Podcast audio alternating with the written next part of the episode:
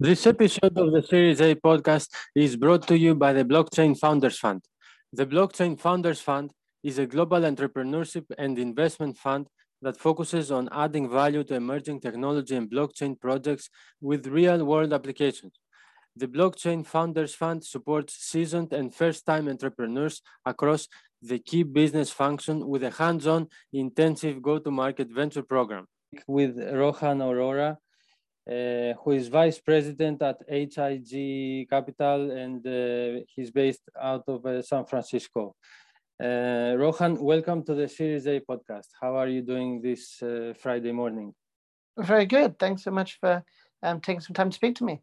Good to be here. So, before we get started with the regular uh, questions, I would like just to have your quick comment on the current state of the economy uh, it seems that today, Friday, uh, markets have uh, started better than the past days. So, do you think we are bounce we are out, about to bounce off the bottom, or or not? I think we're seeing a lot of negative signs for the economic outlook going forward for the rest of this year and um, into the years ahead. So, if you look at what's happened with interest rates, if you look at what's happened with um, you know tensions in Eastern Europe, if you continue to look at the rising energy prices and rates of inflations um, on both sides of the Atlantic, I think you can see the components of um, recessionary environments. I mean, we've already seen some of that in the economic growth picture from both the U.S. and um, over in Europe as well. And so I think it's reasonable to assume that there's a fair likelihood of uh, recession being likely over the years that years that follow. And so I think we will continue to see more uncertainty um, in the months ahead um, as the markets try to price that, both the financing and the equity markets. Um, and I think we'll continue to see that until um, later this year to get to some type of stability, but probably stability at a significantly lower level than where people have been operating for recent years. Mm-hmm. So, would you say that uh, the United States economy is currently in a recession? I wouldn't say that the, the, the, that we're currently in a deep recession. I would say that you see signs that trigger um, that that indicate the triggering of uh, recession in um, in the near term. Mm-hmm. Uh, how about the crypto markets? Do you have a point of view on this uh, kind of asset? Hard to hard to hard to make predictions or, or forecasts as to where the future of the crypto markets lies um, compared to where things are at the moment. Um, I think the the asset class is one where I personally spend less time um, at this point in time, given um, given the private equity uh, markets primarily focuses on the purchase um, of companies, both private and public. but yeah, an area where I spend less time, so don't have a very strong view. Mm-hmm. Very nice. So let's uh, take a step back. Uh, if you can uh, tell us a little bit about your background and uh, how did you end up in private equity? Yeah, so I, um, upon graduating, um, I spent time at a number of different institutions. I started out at Evercore um, in London, where I was doing advisory with a focus on private equity advisory. Um, so we were helping private equity firms um, sell companies, buy companies, um, think about growing their companies and creating value during the hold.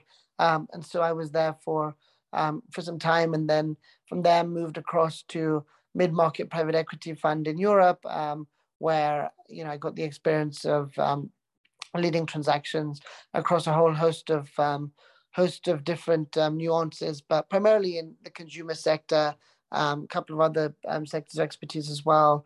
Um, and then also uh, particularly focusing on, you know, growing companies operationally, creating value, um, you know, developing value over time. Um, and so, you know, I got, got, got the opportunity there to work and, and lead a whole host of different things. Um, and then moved across to the US where I um, was working for a mid-market private equity fund as well, um, do, operating in a similar um, similar set of um, sort of expertise, the same same expertise I, I had learned before and applying it there before I moved across to um, HIG where I use the same expertise um, and really focus on you know that um, that private equity private equity um, pr- private equity landscape um, here in the US. Mm-hmm.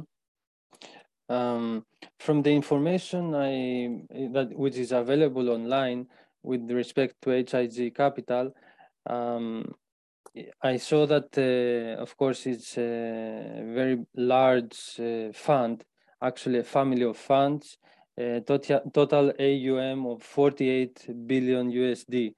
Uh, and the funds are also private equity, real estate, growth, equity, and debt to uh, debt and credit. Uh, would you like to share with the audience kind of the structure of HIG, and uh, later on we will talk a, a, little bit more about your role within this uh, organization. Yeah, um, HIG is a uh, is a large diversified asset manager that um, is is very much specialized um, in the mid market um, and you know looks at a, a, broad host of different asset classes that you've identified. Um, you know, I think the track record of HIG has been stellar um, over over time, and um, you know the fund has continued to to grow and um, provide lots of opportunities for those um, for those working there and for the portfolio companies that we um, that we have the privilege of working with as well. And so, yeah, I think obviously a fantastic platform, a global platform, and you know we're, we're, all very excited to be part of the team. Mm-hmm. And uh, before you joined HIG, you were in a smaller private equity firm uh, named insignia. Uh, how was uh, the transition uh, from the smaller shop to say the larger uh, conglomerate, I would say, which HIG seems to be? Yeah, I think um, you know, there's a lot of similarities um, in terms of the, you know, obviously you're using the same expertise and it's the same field, but um, the, the the key difference, of course, is just around the number of transactions that the funds complete just by the definition of their size. Um, and so the whilst the deal styles are, are, are, are the same and very similar, the difference really lies in the um, in the in, in the number of them. Um, and also I think that the I think you know in, in a larger institution you're often you, you often have more more of a network of different resources that you can rely, rely upon um, given the size, of the institution and so you're able to pull upon lots of different resources that um, you know the, the the smaller funds have less of. Mm-hmm. And uh, Rohan, have you been focusing your analysis and your investments in some uh, specific sector, or do you uh, look at uh, a variety of sectors? I, I, I, I, I explore a variety of different sectors. I focus and spend a lot of time in the consumer space, um, also in the um, in, in certain parts of the healthcare space, and then also within the um, you know tech-enabled services um, and services space as well. What would you say are the strategic goals of HIG? I think um, you know we, we're obviously continuing to looking to continue our track record with um, our investors and also with the people that we partner with. Um, you know, we deliver fantastic outcomes for the um, for the people that we partner with and the teams that we we partner with, and we're very proud of that. And so we hope to carry that forward and continue to replicate that um, over multiple economic cycles and continue to grow and expand the expand the firm and um, and, and develop talent. Walk us through a leveraged buyout transaction, starting from identifying the target and all the way through to the exit of the investment. Yes, typically we we're spending time, um, you know, speaking to intermediaries, meeting founders, and identifying interesting opportunities. And you know, one of the things that we are, are often doing at the same time is learning a lot about the, um, you know, the industry that they operate in. You know, what some of the trends are, what some of the risks are, um, and you know, if we form a view that we think a company is interesting, we would submit what we call an initial offer, like an, um, an indication of interest. Um, if that indication of interest seems to be interesting to the other side, you know, we'll go and spend some more time with them and get to know them and, you know, get to really understand more about their business and look at some, some more data about their business to really help us understand better, you know, what kind of proposal, um, you know, we might be able to, um, you know, put forward, um, having spent time understanding the business, um, and really seek to lock up that proposal in much more detail in what's called a letter of intent. Um, and then after signing a letter of intent, we would do a lot of our confirmatory diligence, um, working with our third-party service, service providers um, and our and our teams to really understand, you know, the business, check that all the diligence that that we think drives our risks and investment theses and our value creation opportunity checks out before we would sign an investment uh, onto the platform. And obviously, once the investment is there, we'll you know be very helpful to the teams. We will help them with strategic initiatives, with M and A, with financings, with you know being able to you know continue to grow and expand the the companies. Um, it's important to point out, as you said, given its leverage buyouts, you know, there's also a debt process when we make the initial investment. Um, we typically buy companies um, similar to other private equity firms and the fact that we use a mix of debt and our own money, which is equity. Um, and then, you know, um, oh, at the as we think about the exit years, we're thinking about how we position the company for exit, who the right next partner on the company's journey might be, um, and then you know really um, try and demonstrate that to the market when we look to um, exit the business and deliver a successful outcome for everybody involved. Fantastic. Uh, with respect to fundraising for the various funds, um, first of all, have you been um, are you involved in the process? And if so, could you tell, share with us some tips uh, when uh, fundraising for uh, large private equity funds? So we have a dedicated um, um, fundraising group um, that's uh, experts in experts in this that we work very closely with, and um, you know obviously our track record of fundraising um, has been has been great, and um, I can't um, I can't elaborate on all of the different fundraisings, um, just given confidentiality reasons. But um, you know I think the I think what I would say over from what I've observed over time in private equity is that people really care about you know fund performance. They care about that um, you know the the the great team that um, people have and being able to navigate different economic cycles. And i think the firm has been able to really demonstrate that incredibly well and um, continue to gain the support of a lot of top tier um, limited partners over time. How do you find value in a company that you are about to invest? I think you know we're often looking for um, an opportunity to really find a way to grow that company. You know it might be through you know helping them launch a new product or bring an existing product to more customers or grow share of wallet or um, you know be able to internationalize or through um, you know value accretive mergers and acquisitions to add on smaller companies to their platform. So a whole host of different ways. We have in-house operating experts that we work with as well, and you know we try and really you know form a detailed view on a company to be able to give them that holistic support. And uh, with respect to the management of a target company, what is it that uh, you are looking for? Uh, what what kind of uh, metrics or uh, what kind of uh, management is it ideal for an investment? Yeah, we, you know, I think the the management teams that that are impressive are people who really understand their facts and figures, who have a really clear plan for the business and have the supporting evidence as to why that plan makes sense. Um, people who are able to really be good builders of teams and managers of teams. And, you know, I think those are some of the key hallmarks and uh, that define some of the most successful partnerships that we have. Mm-hmm. Uh, Rohan, with respect to risk management, how would you protect your downside in a potential acquisition? Yeah, I think um, you know we're thinking about we're thinking about the you know underlying cash flow generation of the business. We're thinking about um, you know the entry, um, making sure that the um, when we enter the business, um, we are prudent and sensible with how we how we think about that. Um, we are thinking about you know if something goes wrong in the investment, you know what other things can we do to create value. and we also have a very diversified portfolio. so you know you also have to think about portfolio composition and making sure that risk is managed there as well of an investment bank in an acquisition? So investment banks can be a source of deal flow.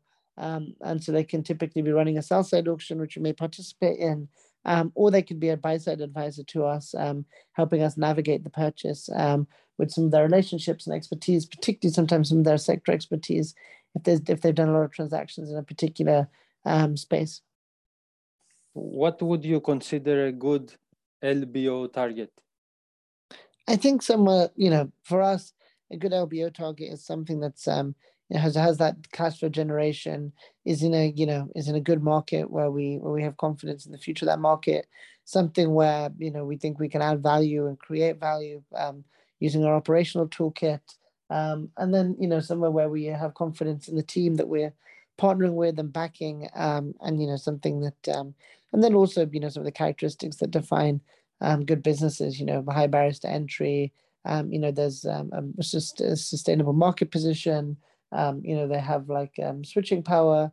Um, you know, kind of some of the more classic um, definitions of what make good business as well. As a vice president in uh, HIG, uh, what would you say are your main deliverables in this uh, role?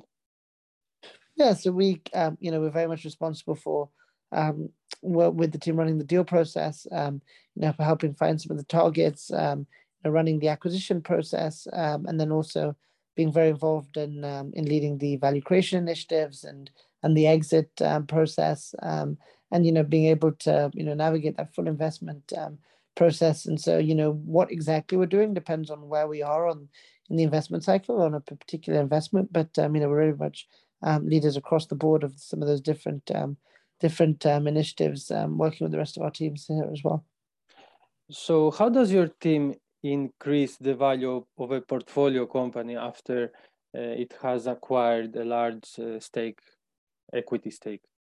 Yeah, so typically we're thinking about um, thinking about um, some of the value creation initiatives I mentioned. Um, you know, things like um, M and A, things like um, being able to you know grow revenues, new markets, new products, existing products, growing wallet share, um, and and and typically optimizing. You know, helping cus- um, companies run optimal um, optimal structures. So you know, those are some of the key initiatives that we pursue with management. And uh, when uh, you are looking at a target company in a sector that you invest in, what are some key metrics that you are looking for in the in the company structure? Um, I think we're looking at you know the historical revenue growth and so the plan to grow it going forwards.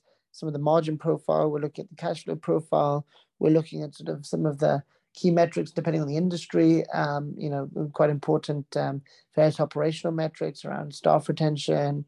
Um, you know, sales pipeline conversion. Sort of a whole host of sort of due diligence metrics finally, Rohan, is there a, a path to somebody who wants to enter the private equity sector? Is there a, a degree in college that they should take, or uh, where do usually people that work in uh, private equity firms come from in terms of education and uh, experience? Yeah, I think uh, you know it's, it's common for people to to take um, you know um, an economics or management or degree or both to get that exposure to finance and accounting and core you know concepts that underpin private equity. Um, and then from there people will then spend time in an investment bank um, including spending some time advising private equity. Um, and then typically people enter the industry from there. Uh, Rohan, it has been a pleasure talking to you and thank you for sharing your insights about the private equity sector. Uh, I will include the um, the website of uh, HIG in the show notes and uh, can uh, people uh, seek for you and ask you some advice? Yeah, that sounds good. Okay, fantastic. Uh, thank you very much, Rohan. Thanks so much.